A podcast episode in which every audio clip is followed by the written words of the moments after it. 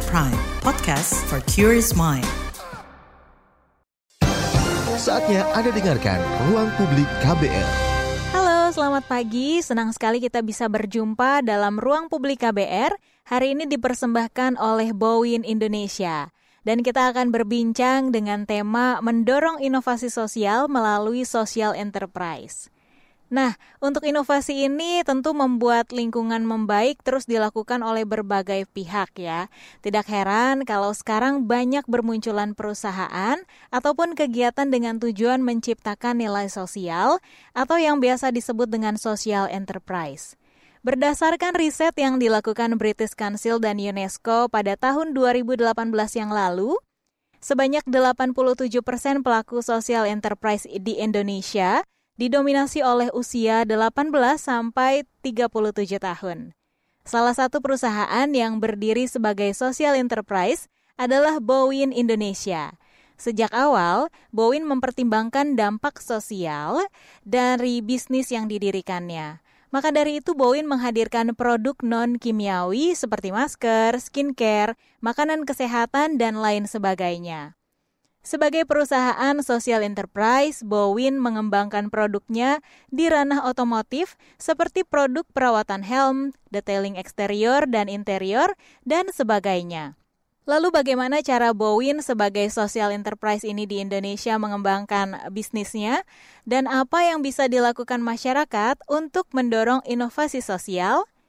Kita akan membincangkan lebih dalam terkait hal ini di ruang publik KBR dan saat ini sudah bersama-sama dengan Deborah di studio. Ada Ko Edwin Tanbowi selaku Direktur dari PT Bowin Indonesia Global. Halo, selamat pagi Ko Edwin. Halo, halo. Terima kasih buat waktunya. Sangat senang bisa hadir di sini untuk pertama kali. Iya, kita juga senang sekali loh kedatangan Ko Edwin langsung. Kita mau ngobrol-ngobrol lebih banyak ya Ko ya tentang tema kita pagi hari ini. Tapi sebelumnya kita mau dijelaskan sedikit nih dari Ko Edwin tentang social enterprise ini seperti apa sih Ko Edwin? Kalau social enterprise itu sebenarnya gabungan antara sosial dan enterprise. Kalau sosial kita tahu uh, yang berhubungan dengan sosial. Kalau enterprise itu perusahaan. Jadi sebenarnya tidak tabu untuk perusahaan untuk perusahaan itu untuk perusahaan sosial mendapatkan keuntungan. Hmm. Tetapi keuntungan itu nantinya sebagian persennya itu nanti akan dibagi oleh eh, teman-teman uh, yang membutuhkan. Jadi itu antara gabungan uh, sosial dan enterprise. Kalau yayasan murni hanya membagi, nggak ada pendapatan sama sekali. Mm-hmm. Kalau enterprise kan biasanya hanya murni untuk pendapatan. Jadi ini gabungan antara dua-duanya. Jadi melakukan mendapatkan melakukan kegiatan usaha, mendapatkan pendapatan, tetapi juga uh, akan ada uh, aksi-aksi sosial yang dilakukan seperti itu. Oke, itu ya. Jadi untuk social enterprise sendiri semacam kalau di perusahaan-perusahaan biasa CSR seperti itu ya, kok ya? Kalau CSR itu sifatnya kan uh, hanya uh, lagi ada momen-momen ter tertentu kayak lagi Idul Fitri mm -hmm. uh, pengen CSR kayak gitu. Kalau social enterprise itu lebih ke komitmen yang dia uh, dinyatakan setiap bulannya kayak gitu. Jadi setiap periode waktu tertentu pasti akan melakukan uh, kegiatan donasi atau komitmen sekian persen dari uh, penghasilan akan dibagikan untuk kegiatan sosial kayak gitu. Oke, jadi memang sudah ada waktu khusus ya, tidak hanya momen-momen tertentu seperti di perusahaan CSR-nya itu ya. Lebih ke komitmen sih, kalau CSR mm -hmm. kan lebih seasonal ya, mm -hmm. lagi apa namanya mau menjelang Natal, menjelang Lebaran itu baru ada CSR. Tapi ini kita lebih komit untuk setiap bulannya. Oke, kalau Ko Edwin sendiri nih sebagai salah satu pelaku sosial enterprise, melihat perkembangan sosial enterprise sendiri di Indonesia seperti apa? Kalau di Indonesia sih cukup banyak ya sekarang, uh, banyak Kemarin kita lihat ada yang teman-teman bersihin uh, sampah di pantai dan lain-lain. Nah, kalau misalnya kita lihat sih sekarang di Indonesia sangat berkembang dan itu saya rasa sih uh, bukan hanya ikut-ikutan, maksudnya hanya untuk trending semata tapi memang uh, benar-benar panggilan bahwa oke okay nih dari keuntungan ini kita harus bisa komit untuk membantu teman-teman di sekitarnya kayak gitu sih.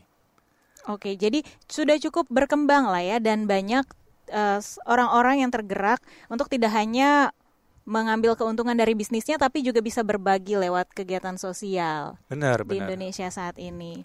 Nah, kalau misalnya ada ada kesadaran di sana ya, bukan karena latah pengen ikutan, wah keren nih kayaknya bisa aksi sosial dari bisnis yang kita punya, tapi memang itu juga ada keterpanggilan dari individunya masing-masing ya. Benar-benar. Seperti kalau misalnya kita lihat awalnya bukan hanya di Indonesia, tapi kayak seperti di Amerika yang beli sepatu nanti bisa donasi sepatu di Afrika kayak gitu uh, dan segala macam. Mungkin di Indonesia uh, konsepnya agak sedikit-sedikit ikut, tapi saya rasa objektif utamanya memang benar sangat uh, dari hati nurani sih kayak gitu dari Memang teman-teman. uh, keinginan untuk berbagi. Kesadaran sendiri. benar. kesadaran ya. Nah, kalau misalnya dari riset yang tadi sudah dipaparkan ya, apakah social enterprise ini kebanyakan dilakukan oleh generasi muda atau seperti apa nih, Ko Edwin melihat? Kalau saya lihat sih memang banyak dari generasi muda ya, karena uh, perkembangan zaman, apalagi kita tahu bahwa lingkungan di Indonesia itu seperti global warming, seperti hal-hal yang lainnya itu sangat uh, krusial, itu hanya menjadi fokus sementara ini untuk anak-anak muda gitu. Kalau Hmm. untuk orang tua sebenarnya uh, bisnisnya lebih konvensional, setelah itu lebih tidak memikirkan hal-hal yang uh, memberikan dampak kayak gitu. Contohnya perusahaan batu bara, perusahaan Hmm. tambang dan lain-lain itu kan uh, mungkin sekarang udah ada menuju perubahan, tapi uh, lebih banyak digagas oleh anak-anak muda kayak gitu. Oke, jadi bersyukur juga ya anak-anak muda Indonesia nih sudah banyak yang tergerak hatinya untuk buka bisnis, lapangan kerja pun bisa berbagi untuk kegiatan sosial ya, untuk sesama masyarakat Indonesia khususnya. Nah, kalau misalnya kita melihat akhirnya mulai bermunculan nih perusahaan yang bergerak dengan tujuan sosial enterprise di Indonesia. Ini kenapa sih latar belakangnya kok Edwin melihat? Karena sebenarnya di Indonesia ini peluangnya banyak yang bisa kita hasilkan, tapi juga masalahnya juga banyak gitu. Jadi sebenarnya bisa sebenarnya peluang masalah itu bisa menjadi peluang. Jadi masalah bisa menjadi peluang bisa menjadikan uh, keuntungan Hmm. yang di mana nanti sebenarnya keuntungannya itu balik lagi juga ke masyarakat kayak gitu. Uh, sama-sama ada uh, give and take-nya lah untuk di Indonesia seperti itu sih. Kalau mungkin kalau di negara maju mungkin mereka udah jauh lebih established gitu Mhm. untuk lingkungannya. Kalau kalau di Indonesia kan kita bisa lihat kan sangat timpang di Sudirman kantor-kantornya tinggi, tapi setelah itu di belakangnya masih kita ketemu uh, Perumahan penduduk. perumahan penduduk yang kurang sesuai, air pun bahkan masih ada yang pakai gerobak dan lain-lain. Maksudnya air bersihnya harus beli dan seterusnya. Jadi memang uh, simbios- simbiosis mutualisme lah seperti Mm-mm, itu. mm-mm. Ya memang kita bisa melihat sendiri ya ketimpangan antara gedung-gedung pencakar langit itu dengan sisi belakangnya mungkin ya yang masih banyak perumahan penduduk tapi yang memang bisa dikatakan masih kurang gitu ya. Nah kalau misalnya dari Ko Edwin sendiri melihat social enter- enterprise ini di Indonesia berkembangnya mulai kapan sih kok? Kita mungkin lihatnya itu semenjak setelah krisis uh, 2008 ya, krisis finansial itu. Jadi se- sejak krisis finansial itu uh, banyak perusahaan-perusahaan yang melihatnya bahwa akan ada banyak kesempatan sebenarnya kita bisa berikan uh, apa namanya ke lingkungan-lingkungan sekitar Hmm. dan juga uh, mungkin yang jadi uh, poin utamanya juga itu setelah uh, isu-isu yang digagas seperti global warming dan lain-lain. Sebenarnya pertama kali uh, di Amerika itu pun juga banyak social enterprise itu yang bergerak ke arah lingkungan utamanya. Jadi untuk yang pemanasan global mereka bantu. Jadi setiap pembelian produknya mereka itu uh, tidak akan membuang sampah apa namanya bahan-bahannya anti yang uh, pembuangan sampah atau enggak kalau misalnya dulu di tempatnya kita dulu konsernya kita adalah polusi setiap beli masker bowin itu sama dengan menyumbang satu uh, benih pohon kayak gitu sama juga ke lingkungan ya lingkungan yang kotor karena polusi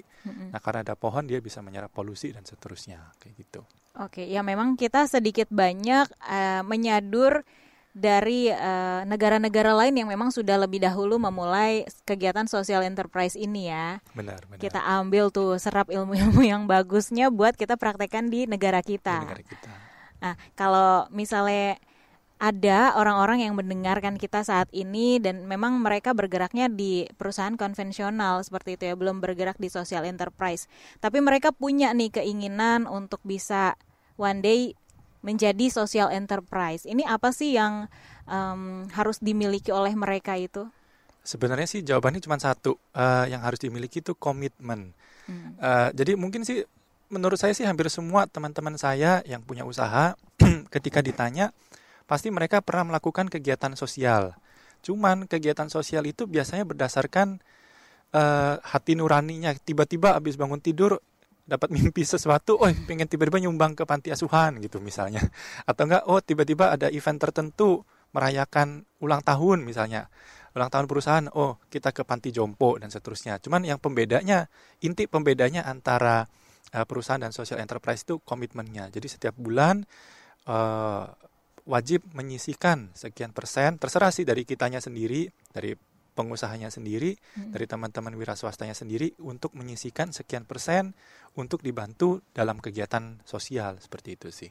Yang tadi Ko Edwin bilang sebagai komitmen itu seperti apa tuh? Jadi komitmen itu misalnya eh, uh, 10% dari penjualan uh, perusahaan A itu akan dilakukan kegiatan sosial. Jadi 10% tiap bulannya. Jadi konsisten bulan dari bulan Januari sampai bulan Desember. Jadi nggak hanya uh, ya itu nggak hanya menjelang momen-momen tertentu, nggak menjelang event-event uh, tertentu baru ingin melakukan donasi kayak gitu sih, ingin melakukan kegiatan sosial. Oke. Okay. Gitu. Kalau untuk nominalnya sendiri itu mah tergantung sama si perusahaannya ya, benar, kesanggupan benar. mereka dan eh, keinginan hati mereka, begitu. Benar, benar, nggak ada paksaan, nggak ada minimalnya, nggak ada maksimalnya dan seterusnya. Jadi sebenarnya sih eh, bagaimana di kitanya sendiri sih, gitu. Oke, baik. Nah kita akan ngobrolin lagi tentang social enterprise ini sama Ko Edwin ya dari PT Boeing Global Indonesia Global. Tapi kita harus jeda terlebih dahulu kok. Kita akan kembali lagi setelah ini tetap di Ruang Publik KBR. Masih Anda dengarkan Ruang Publik KBR. Commercial break. Commercial break.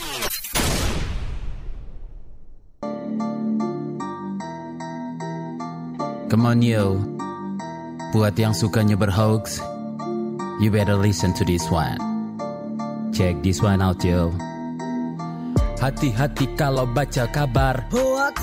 Jangan langsung disebar kabar yang Hoax. Kalau mau tahu kabar benar atau Hoax. Dengerin cek fakta yang pasti bukan Hoax. Dengerinnya setiap Senin yang jelas bukan Hoax. Cuma ada di kbrprime.id Dan aplikasi podcast lainnya. Hoax. Sudah cukup-cukup hoaxnya? Hoax. Cukup Jaga emosi, tahan jari, verifikasi sebelum dibagi. Saya Aribo Sasmito, Ketua Komite Pemeriksa Fakta Mafindo. KBR Prime, podcast for curious mind. Masih Anda dengarkan Ruang Publik KBR. Anda masih menyimak Ruang Publik KBR yang dipersembahkan oleh Boeing Indonesia. Tema kita pagi hari ini mendorong inovasi sosial melalui social enterprise. Masih bersama saya, Ko Edwin Tanbowi selaku Direktur PT Boeing Indonesia Global. Kita lanjut lagi ya Ko ya. Kalau misalnya melihat dari segi tujuan nih, perusahaan akhirnya bisa menerapkan social enterprise ini seperti apa sih Ko? Sebenarnya tujuannya itu bisa kita lihat kalau misalnya ada faktor-faktor pendorong dari lingkungannya. Jadi dari lingkungan uh, maupun itu dari kalangan uh, profesional, edukasinya, maupun ke, uh, kalangan uh, teman-teman sekitar lingkungan benar-benar lingkungan sekitar. Hmm. Jadi itu faktor penting karena kalau misalnya ada seseorang yang sangat privilege uh, ketika mereka ingin memulai usaha dan seterusnya dan tanpa melihat faktor lingkungan tetangganya atau teman-teman di sekitar atau masalah-masalah lingkungan sekitar, mereka akan biasanya lebih ke bodoh amat yang penting uh, ada keuntungan seperti hmm. itu. Nah, jadi memang faktor-faktor itu uh, yang sangat penting untuk mendukung uh, teman-teman bisa bergerak untuk menjadi social enterprise kayak gitu sih. Kepekaan ya kok ya. Benar, kepekaan. Kepekaan akan keadaan eh, lingkungan sekitar mereka yang kira-kira membutuhkan nih, masih membutuhkan bantuan ya benar, istilahnya benar, gitu. Benar. Kalau misalnya kita melihat kepekaan masyarakat, tadi kita bahas tentang kepekaan. Bagaimana nih kepekaan masyarakat terhadap perusahaan social enterprise ini di Indonesia? Kalau di Indonesia sih sebenarnya cukup tinggi ya, karena ya seperti yang tadi diinfokan sebelumnya bahwa di Indonesia itu masih banyak ketimpangan, kesenjangan. Jangankan kita perlu ke keluar ke luar kota yang jauh-jauh di Jakarta sendiri pun kan masih banyak. Nah saya ambil contoh kalau misalnya perusahaan dari Amerika mereka itu sampai harus pergi jauh-jauh ke Afrika, harus pergi sampai jauh-jauh ke Timur Tengah dan lain-lain. Jadi mereka programnya itu bagaimana yang tadi saya infokan uh, beli sepatu untuk customer di Amerika disumbangkan sepatunya di Afrika, Afrika kayak gitu. Terus untuk penanaman pohon dan segala macam, tapi semuanya itu di daerah-daerah Afrika. Karena hmm. mungkin di Amerika uh, mereka hampir semua orang udah punya sepatu, hampir semua orang udah tercukupi dan seterusnya. Sedangkan di Afrika kesenjangannya sangat jauh. Dan tapi kalau di Indonesia, ya itu tadi sebenarnya peluangnya juga besar, tapi masalah sosial, masalah uh, yang ketimpangannya itu juga masih cukup besar. Jadi sebenarnya uh, itu peluang yang sangat baik apalagi di Indonesia untuk meningkatkan kepekaan kayak gitu sih. Oke baik karena ya dirasa di Amerika itu udah cukup maju ya negaranya jadi mereka mungkin fokusnya ke negara lain yang memang lebih membutuhkan. Benar-benar kalau misalnya kita lihat itu ya. Nah kalau dari Boeing Indonesia sendiri ini kan merupakan perusahaan di bidang sosial enterprise ya, Ko Edwin. Apa yang sudah dilakukan oleh Boeing Indonesia guna mendorong hadirnya perusahaan sosial enterprise? Kalau kita sih pasti memberikan contoh ya. Maksudnya kita memberikan contoh itu dengan memberikan dokumentasi di sosial media dan seterusnya. Meskipun itu bukan kelihatannya kita hanya pengen show off gitu oh saat kita memberikan eh, bantuan kita hmm. apa namanya kita dokumentasikan tapi memang benar bahwa itu bukti komitmen kita yang nyata bahwa dari teman-teman ketika membeli produknya kita itu pasti uh, sebagian persennya pasti akan kita bantu untuk uh, lakukan kegiatan sosial dan seterusnya kayak gitu. Oke, pastikan kalau menjadi social enterprise itu yang namanya tantangan tuh selalu ada ya kok ya. Kalau misalnya perusahaan biasa pun ada, apalagi ini uh, sebagian dari pendapatannya itu disumbangkan istilahnya gitu ya. Apa saja sih yang menjadi tantangan bagi Boeing Indonesia selaku perusahaan yang melakukan kegiatan sosial juga? Uh, yang pertama itu mereka kalau misalnya kelihatan perusahaan sosial enterprise itu pasti kepikirannya uh, produknya itu kayaknya kurang uh, bagus uh, karena uh, karena dikiranya itu hanya untuk kalangan tertentu. Kami mengalami itu ketika kita waktu itu launching masker khusus untuk teman-teman tuli. Hmm. Jadi kita punya waktu itu program khusus masker untuk sahabat tuli yang dibuat itu juga dibantu tidak semua tapi sebagian juga ada dibantu oleh teman-teman yang tuli. Uh, jadi uh, banyak yang banyak yang bertanya kan karena ini produk kesehatan, banyak bertanya apakah ini efektivitasnya baik dan seterusnya. Jadi sebenarnya uh, banyak keraguan antara uh, kualitas produk dan juga benar-benar komitmennya. Kadang orang pengen oh lihat itu dikiranya cuma ngeklaim-ngeklaim doang kayak gitu. hmm. gitu. Padahal benar-benar kita komit sejak awal 2018 kita komit untuk itu, untuk social uh, entrepreneurship kayak gitu. Oke, tadi Ko Edwin bilang masker untuk teman tuli. Mm -hmm. Itu apakah bentuknya berbeda dengan masker yang biasa dipakai? Atau ya. seperti apa nih? Kita itu sangat bersyukur waktu itu sempat kita bahkan dapat muri untuk itu. Jadi maskernya itu Selamat. thank you, thank you. Jadi kita produksi masker sahabat tuli terbanyak se Indonesia. Jadi maskernya itu uh, sama seperti masker biasa, tapi uh. tengahnya itu ada mikanya kayak gitu. Oke. Okay. Tujuannya buat apa? Ketika teman-teman tuli komunikasi satu sama lainnya, mereka tuh mengandalkan uh, gerak bibir.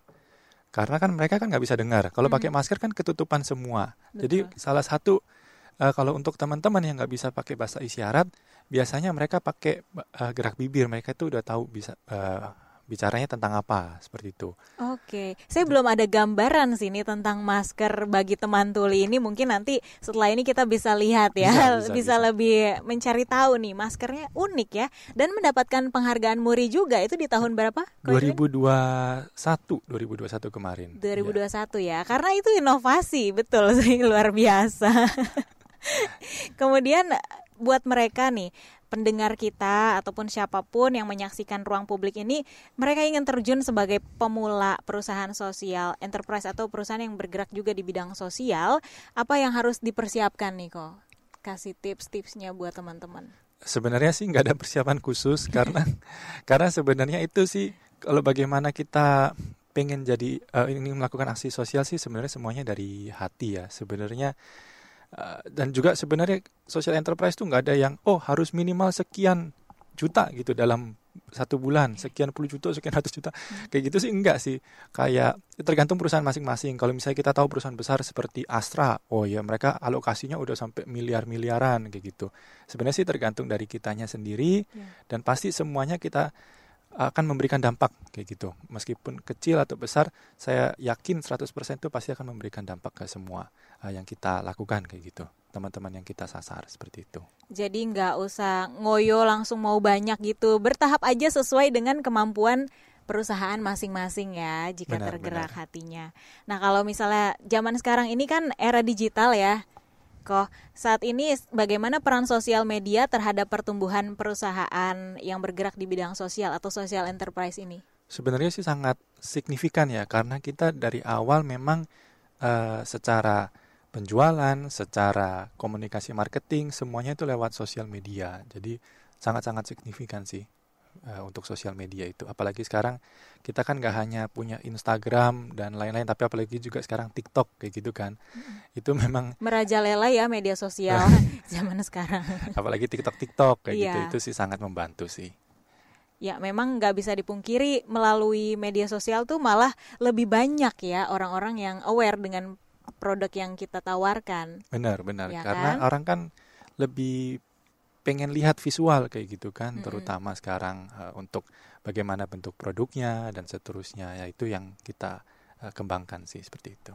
Betul. Nah, kalau kita berbicara tentang beberapa waktu yang lalu ya, ketika masa pandemi, ini tentunya banyak pengaruh terhadap perusahaan-perusahaan. Bagaimana masa pandemi kemarin tuh berpengaruh terhadap Boeing Indonesia? Seperti apa? Eh, kita sangat bersyukur karena produk kita banyak dipercaya untuk dipakai karena memang produk awalnya kita itu eh, masker, masker kesehatan. Mm-mm. Nah, jadi memang dulu pertama kali concernnya itu ke polusi. Setelah itu karena pandemi eh, banyak kita produk alihkan ke penggunaan untuk perlindungan terhadap virus-virus, terutama virus COVID, bakteri, debu dan seterusnya. Sangat-sangat berpengaruh. Oke. Oh, berarti maskernya ini yang menjadi jawara waktu pandemi kemarin ya, masker benar. Boeing ya. Iya, iya.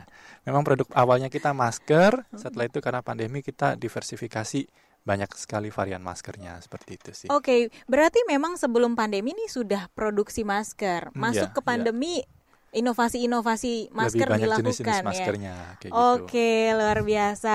Baik, Ko Edwin, kita harus jeda iklan terlebih dahulu. Kita akan sambung setelah ini. Tetap di ruang publik KBR. Masih Anda dengarkan Ruang Publik KBR. Yuk follow sosial media KBR. Twitter at Berita KBR. Instagram at KBR.id. Youtube Berita KBR. Masih Anda dengarkan Ruang Publik KBR. Masih Anda dengarkan Ruang Publik KBR yang dipersembahkan oleh Boeing Indonesia. Dan tema kita pagi hari ini mendorong inovasi sosial melalui social enterprise. Dan masih bersama saya, Ko Edwin Tanbowi dari PT Boeing Indonesia Global.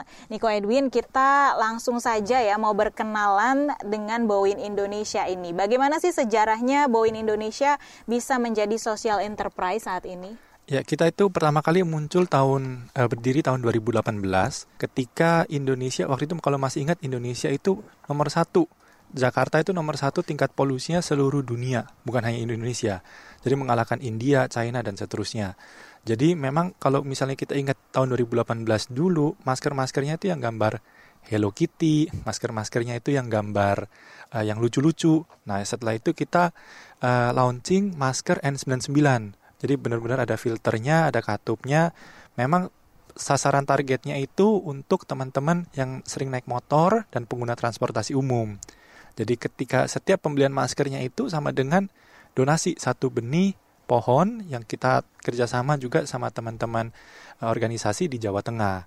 Jadi memang eh, ide utamanya social enterprise itu memang udah dari awal dan itu tetap ingin kita pelihara komitmennya untuk ke depannya. Nah, berbicara soal masker nih Ko Edwin, di hadapan saya sudah ada salah satu produknya dari Boeing ya. Iya, iya. Ini nampaknya ini masker juga nih.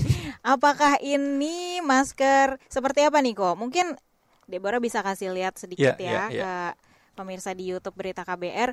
Ini agak lebar ya Ko? Mungkin Ini bisa di- yang big size. ya. dijelaskan ini seperti apa nih Ko? Ya, jadi masker ini memang waktu itu pernah jadi salah satu best sellernya juga Mm-mm. karena maskernya bentuknya eh, kemasannya eh, apa namanya bahannya itu bahan kain yang bisa dicuci dan dipakai berulang kali. Jadi di Oke. dalamnya juga ada filter, langsung di dalamnya ada filter, setelah itu bisa dicuci dan dipakai berulang-ulang. Jadi nggak perlu kita kalau sekarang kan masker beli pakai harus dibuang, pakai harus, Harus dibuang. Nah, ini bisa dipakai berulang kali. Tingkat keamanannya juga sangat tinggi karena kita udah ada sertifikasinya juga dan juga yang pastinya eh, apa namanya eh, sangat aman kayak gitu untuk pemakaiannya kayak gitu. Oke, jadi lebih hemat juga ya karena bisa dicuci setelah dipakai dicuci. Jadi Dicuci dipakai perlu- berulang kali. Betul. Kayak gitu. Nah, kalau misalnya kita lihat kembali nih dari visi mos- visi misinya Boeing Indonesia hadir nih seperti apa sih latar belakang hadirnya Boeing berangkat dari kesadaran itu ya tentang faktor kesehatan di tahun 2018 kemarin. Seperti apa kok? Ya, jadi memang kalau misalnya kita lihat polusi itu sampai sekarang pun disebutnya silent killer. Kenapa silent killer? Karena kalau misalnya orang kalau kena COVID kan langsung berasa kan dia demam, dia eh, batuk, Sesak pilek, napas. sesak napas dan Hmm. seterusnya. Kalau orang terkena polusi, efeknya itu nggak langsung. Dan kalau kita udah melakukan studi riset juga di Indonesia itu penyebab nomor eh, penyebab orang pemakai eh, BPJS klaim BPJS terbanyak nomor 4 itu yang berhubungan dengan paru-paru Hmm. dan itu memang yang terkena memang lansia. Jadi efeknya tidak sekarang, makanya disebutnya silent killer kan. Efeknya tidak instan sekarang tapi eh, akan sangat berdampak ketika kita udah lanjut usia Beberapa Bahkan tahun kemudian. beberapa ya. tahun kemudian. Jadi memang eh, itu memang jadi concernnya kita. Banyak orang yang terkena eh, sakit yang berhubungan dengan paru-paru, tapi mereka nggak sadar itu karena apa? Oh, Hmm. karena setiap hari mereka jalan eh, naik motor, setelah itu naik pengguna transportasi umum, itu kan eh, asap-asap dari kopaja, asap-asap Kendaraan. dari kendaraan, motor dan Untungnya seterusnya. Kopaja sekarang udah nggak ada ya. Jadi udah agak mengurangi sedikit lah ya polusi dari si Kopaja ini. Kalau misalnya kita berbicara tentang Boeing Indonesia, produknya selain masker ada apa lagi kok? Kita itu sekarang ada tiga kategori. Yang pertama memang fokus tentang ke kesehatan. Itu ada masker, air purifier, hand sanitizer, disinfektan, eh, cairan anti eh, tungau, cairan anti serangga dan seterusnya. Setelah itu kita yang kategori kedua itu ada yang otomotif. Hmm. Eh, kategorinya itu kita juga yang ada jas hujan, ada sampo helm eh, yang berhubungan dengan apa bersih-bersihan, Kebersihan ya. kebersihan. sampo helm, eh, pewangi helm dan seterusnya. Terus yang ketiga kita ada namanya produk kesehatan eh, kolagen bar. Kolagen bar, wah Snack cucu bar. tuh buat kulit-kulit yang mau anti penuaan dini ya kok ya. Bener, snack bar terus ada kolagennya kayak gitu di dalamnya. Hmm, Jadi hmm. memang untuk kesehatan dan juga untuk kecantikan lah seperti itu. Oke, wah sasarannya udah tepat banget karena orang Indonesia juga sudah banyak yang concern dengan kesehatan saat ini ya kok ya. Benar-benar. Nah untuk produk Boeing sendiri ini bisa didapatkan di mana saja? Yang pastinya pertama di e-commerce kita ada di Tokopedia, Shopee maupun TikTok Shop. Mhm. Terus yang kedua kita juga ada di kurang lebih 1000 store di Indonesia, terutama Jabodetabek. Eh, Kita ada di Kimia Farma, Apotek Roxy, Transmart, eh, Lotte Mart, Hypermart, Grand Lucky, Ion dan seterusnya kayak gitu. Pokoknya di supermarket atau minimarket terdekat di kota Anda kalau kata iklan gitu ya kok ya. Benar, benar. Sudah menjangkau banyak lokasi juga nih produk-produknya Boeing. Nah, sebagai produk eh, sebagai perusahaan lokal di Indonesia, Boeing ini mengadakan kerjasama nggak sih kok dengan pihak luar?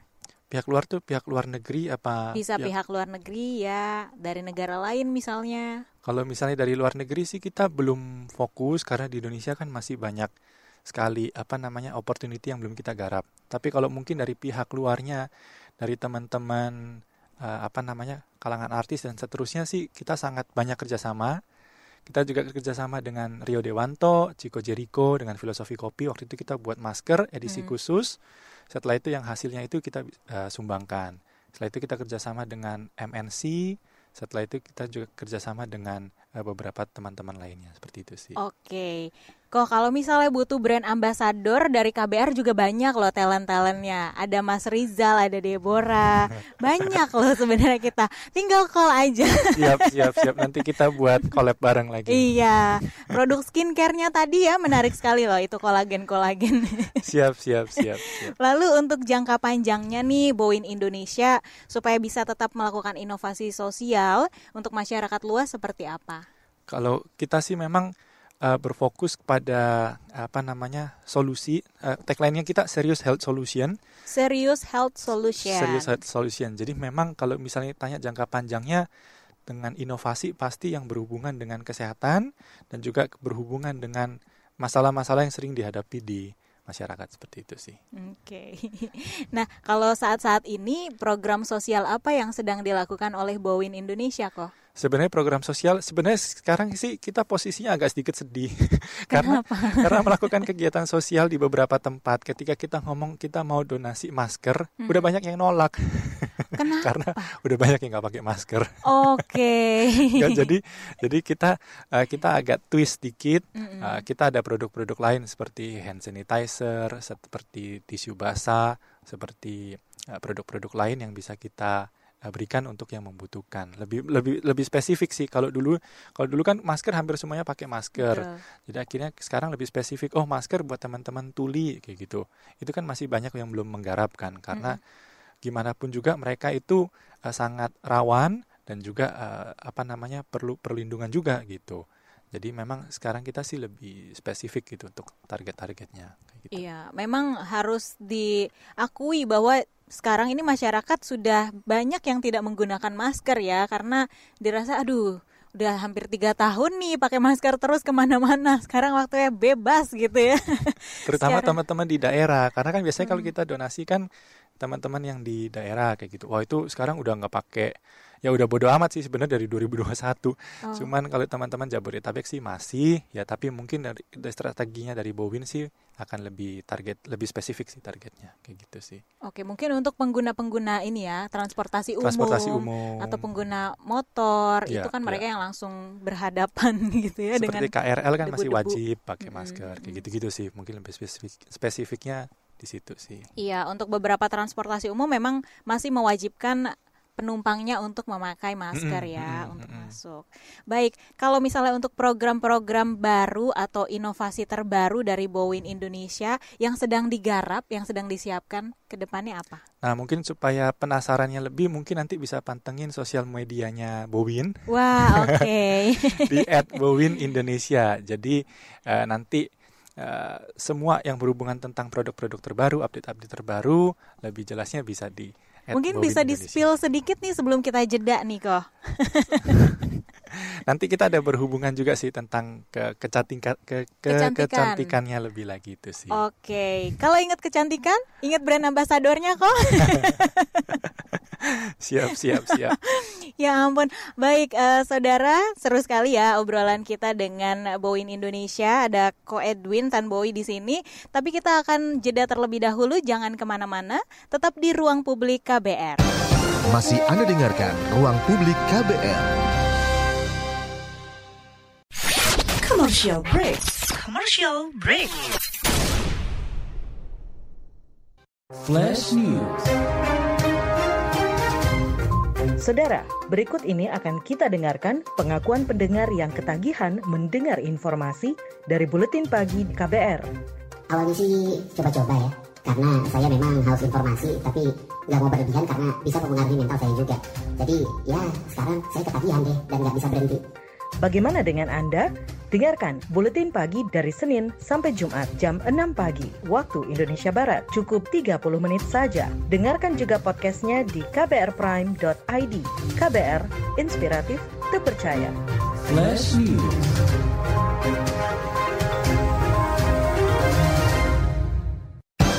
Masih Anda dengarkan Ruang Publik KBR. Saudara, inilah bagian akhir ruang publik KBR yang dipersembahkan oleh Boeing Indonesia. Kita masih membincangkan mendorong inovasi sosial melalui social enterprise. Nah, sekali lagi mau menyapa ini ada Ko Edwin Tanbowi selaku Direktur PT Boeing Indonesia Global. Kita tadi berbicara tentang inovasi-inovasi apa yang sedang direncanakan oleh Boeing Indonesia ya Ko Edwin ya. Kalau misalnya untuk uh, ke depannya apa yang bisa dilakukan masyarakat nih untuk mendorong inovasi sosial? Uh, kalau misalnya menurut dari saya pribadi sih uh, dan juga sebenarnya untuk pihak uh, Boeing sendiri sebenarnya sih bagaimana untuk mempackage-nya lebih menarik lagi gitu. Kalau orang dengarnya social enterprise tuh kayaknya waduh sekian persen dari ini harus di uh, disumbangkan. Setelah itu biasanya uh, harus melakukan hal-hal yang di luar norma-norma umum kayak gitu. hmm. gitu. Jadi gimana caranya mempackage itu supaya lebih menarik gitu bahwa ini fun, bahwa ini sangat bermanfaat, bahwa ini manfaatnya jangka panjang, ini sangat bermanfaat untuk teman-teman sekitar kayak gitu-gitu sih. Oke, untuk program regulernya dari Bowen sendiri yang misalnya berupa edukasi atau sosialisasi guna meningkatkan awareness masyarakat khususnya tentang kesehatan, adakah dari Bowen sendiri kok? Oh, kalau program reguler itu edukasi tentang kesehatan, kesehatan ya spesifiknya itu pasti kita lakukan dengan teman-teman dokter. Kita juga hmm. punya banyak kita jaringan dokter lebih dari seribu dokter di Indonesia. Kita udah, udah kerjasama untuk membantu Eh, nggak uh, hanya mereview produknya kita tapi benar-benar uh, apa namanya memberikan edukasi manfaat memakai masker, manfaat memakai hand sanitizer, manfaat-manfaat uh, secara general bukan hanya spesifik ke produknya kita seperti itu. Nah, sebenarnya salah satu dari um, kegiatan untuk meningkatkan awareness masyarakat tentang kesehatan salah satunya dengan talk show kita pagi hari ini ya, kok ya di ruang publik ya. Benar, benar, benar, benar. Jadi uh, ini sebagai bukti kalau Boeing Indonesia ini benar-benar peduli kepada masyarakat Indonesia tentang uh, kesehatan, tentang produk produk-produk yang bisa dipakai masyarakat Indonesia untuk meningkatkan kesehatannya, menjaga ya, mencegah ya, lebih ke mencegah dari segala penyakit-penyakit contohnya masker ini ya saudara. Ya selain dari bidang kesehatan tadi kan Ko Edwin juga membahas tentang dari sisi otomotif juga punya produk-produk ya untuk Boeing ya. Tadi ada pembersih apa? Pembersih helm pembersih kita helm. ada sampo helm sampo motor sampo body motor. Jadi memang karena kita fokusnya ke kesehatan, jadi fokusnya untuk yang bunuh bakteri, kuman, debu, polusi, uh, semuanya itu kita ada. Jadi nggak hanya hmm. tentang masker, tapi juga melindungi ke kendaraan kita, uh, terutama okay. misalnya ke helmnya kita. Kalau biasa kita tahu kalau misalnya helm itu uh, menurut survei di Indonesia itu orang jarang banget membersihkan helm. Yeah. Jadi kita ada cairan semprot sangat mudah untuk membunuh bakteri dan menghilangkan bau helm. Itu sih sangat-sangat bermanfaat ya karena kalau misalnya kita pakai helm mm -hmm. itu sumber bakterinya itu lebih besar dibandingkan uh, sumber bakteri uh, yang ada di toilet seperti itu. Oh gitu ya kok? Karena di helm kan dipakai terus panas, dingin, hujan semuanya nggak pernah dicuci, uh -uh. Uh, bakterinya juga sangat banyak, terus sangat bau juga kadang-kadang uh, bagi beberapa orang. Jadi memang kita punya produk-produk auto care itu. Oke, tapi itu uh, untuk disemprot ya, berarti bukan untuk cucinya ya, lebih ke semprotnya ya. Kita ada dua versi sih, ada yang versi mudanya itu tinggal disemprot-semprot hmm. doang, terus ada kalau mau yang lebih bersih lagi, kita ada kayak foam gitu untuk dicuci helmnya untuk bunuh bakteri, kuman, uh, apa debu-debu kayak gitu. Jadi hanya nggak hanya dibatok, tapi bisa di foam di dalamnya, hmm. di kaca kayak gitu bisa juga. Oke, gitu. jadi beragam sekali ya. tadi juga ada produk untuk kecantikannya, untuk snack bar tadi ya kok snack ya. Snack bar, snack bar, ya. Oke, nanti mungkin ke depannya ada snack-snack lain yang bisa untuk menambah kesehatan kulit-kulit Benar, masyarakat benar. Indonesia ya, bukan hanya snack bar itu, mungkin yang versi coklat gitu kok. Yang versi-versi baru lagi. Jadi mesti inovasi-inovasi terus ya kok ya. Benar, benar, benar. Baik. Lalu kalau misalnya untuk Boeing Indonesia, tadi kan sempat membahas melibatkan teman-teman tuli atau disabilitas untuk membuat masker ya kok ya. ya. ya. Apakah itu mereka sebagai karyawan di Boeing atau seperti apa? Uh, sebagai freelance ya, mereka bantu untuk membuat uh, maskernya itu sendiri. Dan programnya ini kita sendiri itu kerjasama dengan Surya Sahetapi. Kalau tahu Surya Sahetapi ya, itu tahu, anak tahu. dari Dewi Yul. Dewi Yul dan dari Sahetapi yang memiliki masalah, uh, memiliki uh, disabilitas. Yeah. Tuli juga. Justru uh, beliau yang rekomend ke kita karena dulu kita kan kerjasamanya sama Rio Dewanto, Chico Jericho dan seterusnya. Mm. Nah justru uh, beliau yang rekomend ke kita uh, kenapa enggak kita buat masker untuk sahabat tuli kayak gitu. Jadi justru awal utamanya kita kerjasama itu dengan uh, apa Surya Saya Tapi dan juga tim-timnya uh, dan juga komunitas-komunitasnya mereka hmm. seperti itu. Oke, sebenarnya yang melatar belakangi Bowin Indonesia sendiri sehingga punya concern dengan penyandang disabilitas seperti apa sih kok? Apakah tidak menutup kemungkinan bukan hanya penyandang tunarungu misalnya tunanetra seperti apa? Karena memang kemarin itu masalahnya eh, teman-teman tunarungu itu nggak ada yang perhatiin sama sekali. Hmm. Ternyata ketika Surya saya tapi ngomong kemarin ke kami, um, mereka udah coba diskusi itu ke beberapa uh, produsen masker dan seterusnya. Cuman kalau saat waktu itu orang sih biasanya bodoh amat ya. Yang penting mereka jual yang paling laku di hmm. pasaran kayak gitu hmm. produk-produk yang paling sering dibeli. Nah, cuman kalau memang dari kita memang mereka kebutuhannya lebih mendesak dibandingkan lainnya karena mereka ketika uh, berbicara itu harus kelihatan Mulut, mulutnya gerakan ya? uh, mulutnya bayangkan mereka harus pergi ke bank, airport dan lain-lain. Mereka harus komunikasinya itu lewat uh, gerak bibir seperti itu. Iya, betul. Nah, ini sangat menarik sekali dan sangat menginspirasi ya Boeing Indonesia ini. Mereka juga melibatkan teman-teman penyandang disabilitas khususnya tunarungu kemarin ya untuk membuat masker. Lalu kemudian Ko Edwin, apa sih yang menjadi harapan dari Boeing Indonesia ini untuk perkembangan sosial enterprise di Indonesia? Harapannya sih uh, excited ketika mereka antri tiket Coldplay. Sampai war-war ya. Sampai war-war gitu. Atau saat nonton konsernya Blackpink. betul. gitu sih.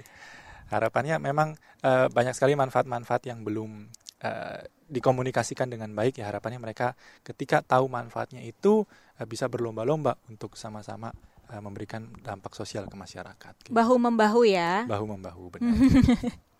Boleh dijelaskan nih Ko Edwin soal sosial media Bowin yang bisa diikuti oleh para pendengar kita. Tadi kan juga sempat dibahas kepoin sosial medianya. Monggo dikasih tahu ke kita yeah, semua. Yeah, yeah. kita sangat aktif di Instagram mm -hmm. dan juga sekarang kita lagi develop TikTok namanya Bowin uh, Indonesia gitu. B O W I N hmm. Indonesia. Pakai underscore atau garis bawah? Uh, langsung disambung. Bowin Indonesia. Bowin Indonesia aja. Yeah. Itu untuk TikToknya. Kalau untuk Instagram, websitenya? Uh, sama semua sih Bowin Indonesia. Kalau uh, websitenya bowinindonesia.com bowinindonesia.com websitenya kalau untuk Instagram dan TikTok itu namanya sama ya yeah. Bowin Indonesia disambung disambung ya oke okay.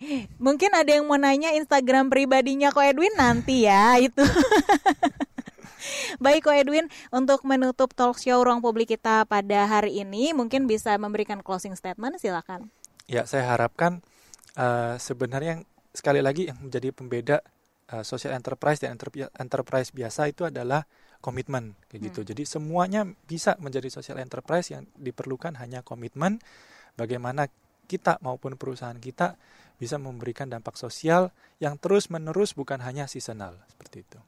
Oke, berkelanjutan ya. Berkelanjutan. Ya. Setiap bulan kalau bisa, misalnya pendapatannya berapa, disisihkan lah ya sebagian buat orang-orang yang membutuhkan karena di Indonesia ini masih banyak ya kok yang masih membutuhkan banyak, banyak, uluran ya. tangan kita. Nah, terima kasih kok Edwin untuk waktunya. Sukses terus untuk Boeing Indonesia amin, dan amin, semua program-program ke depannya ya kok ya. Baik saudara, karena waktu kita terbatas, terima kasih atas kebersamaan Anda. Saya Deborah Tania undur diri. Salam. Baru saja Anda dengarkan Ruang Publik KBR. KBR Prime, cara asik mendengar berita. KBR Prime, podcast for curious mind.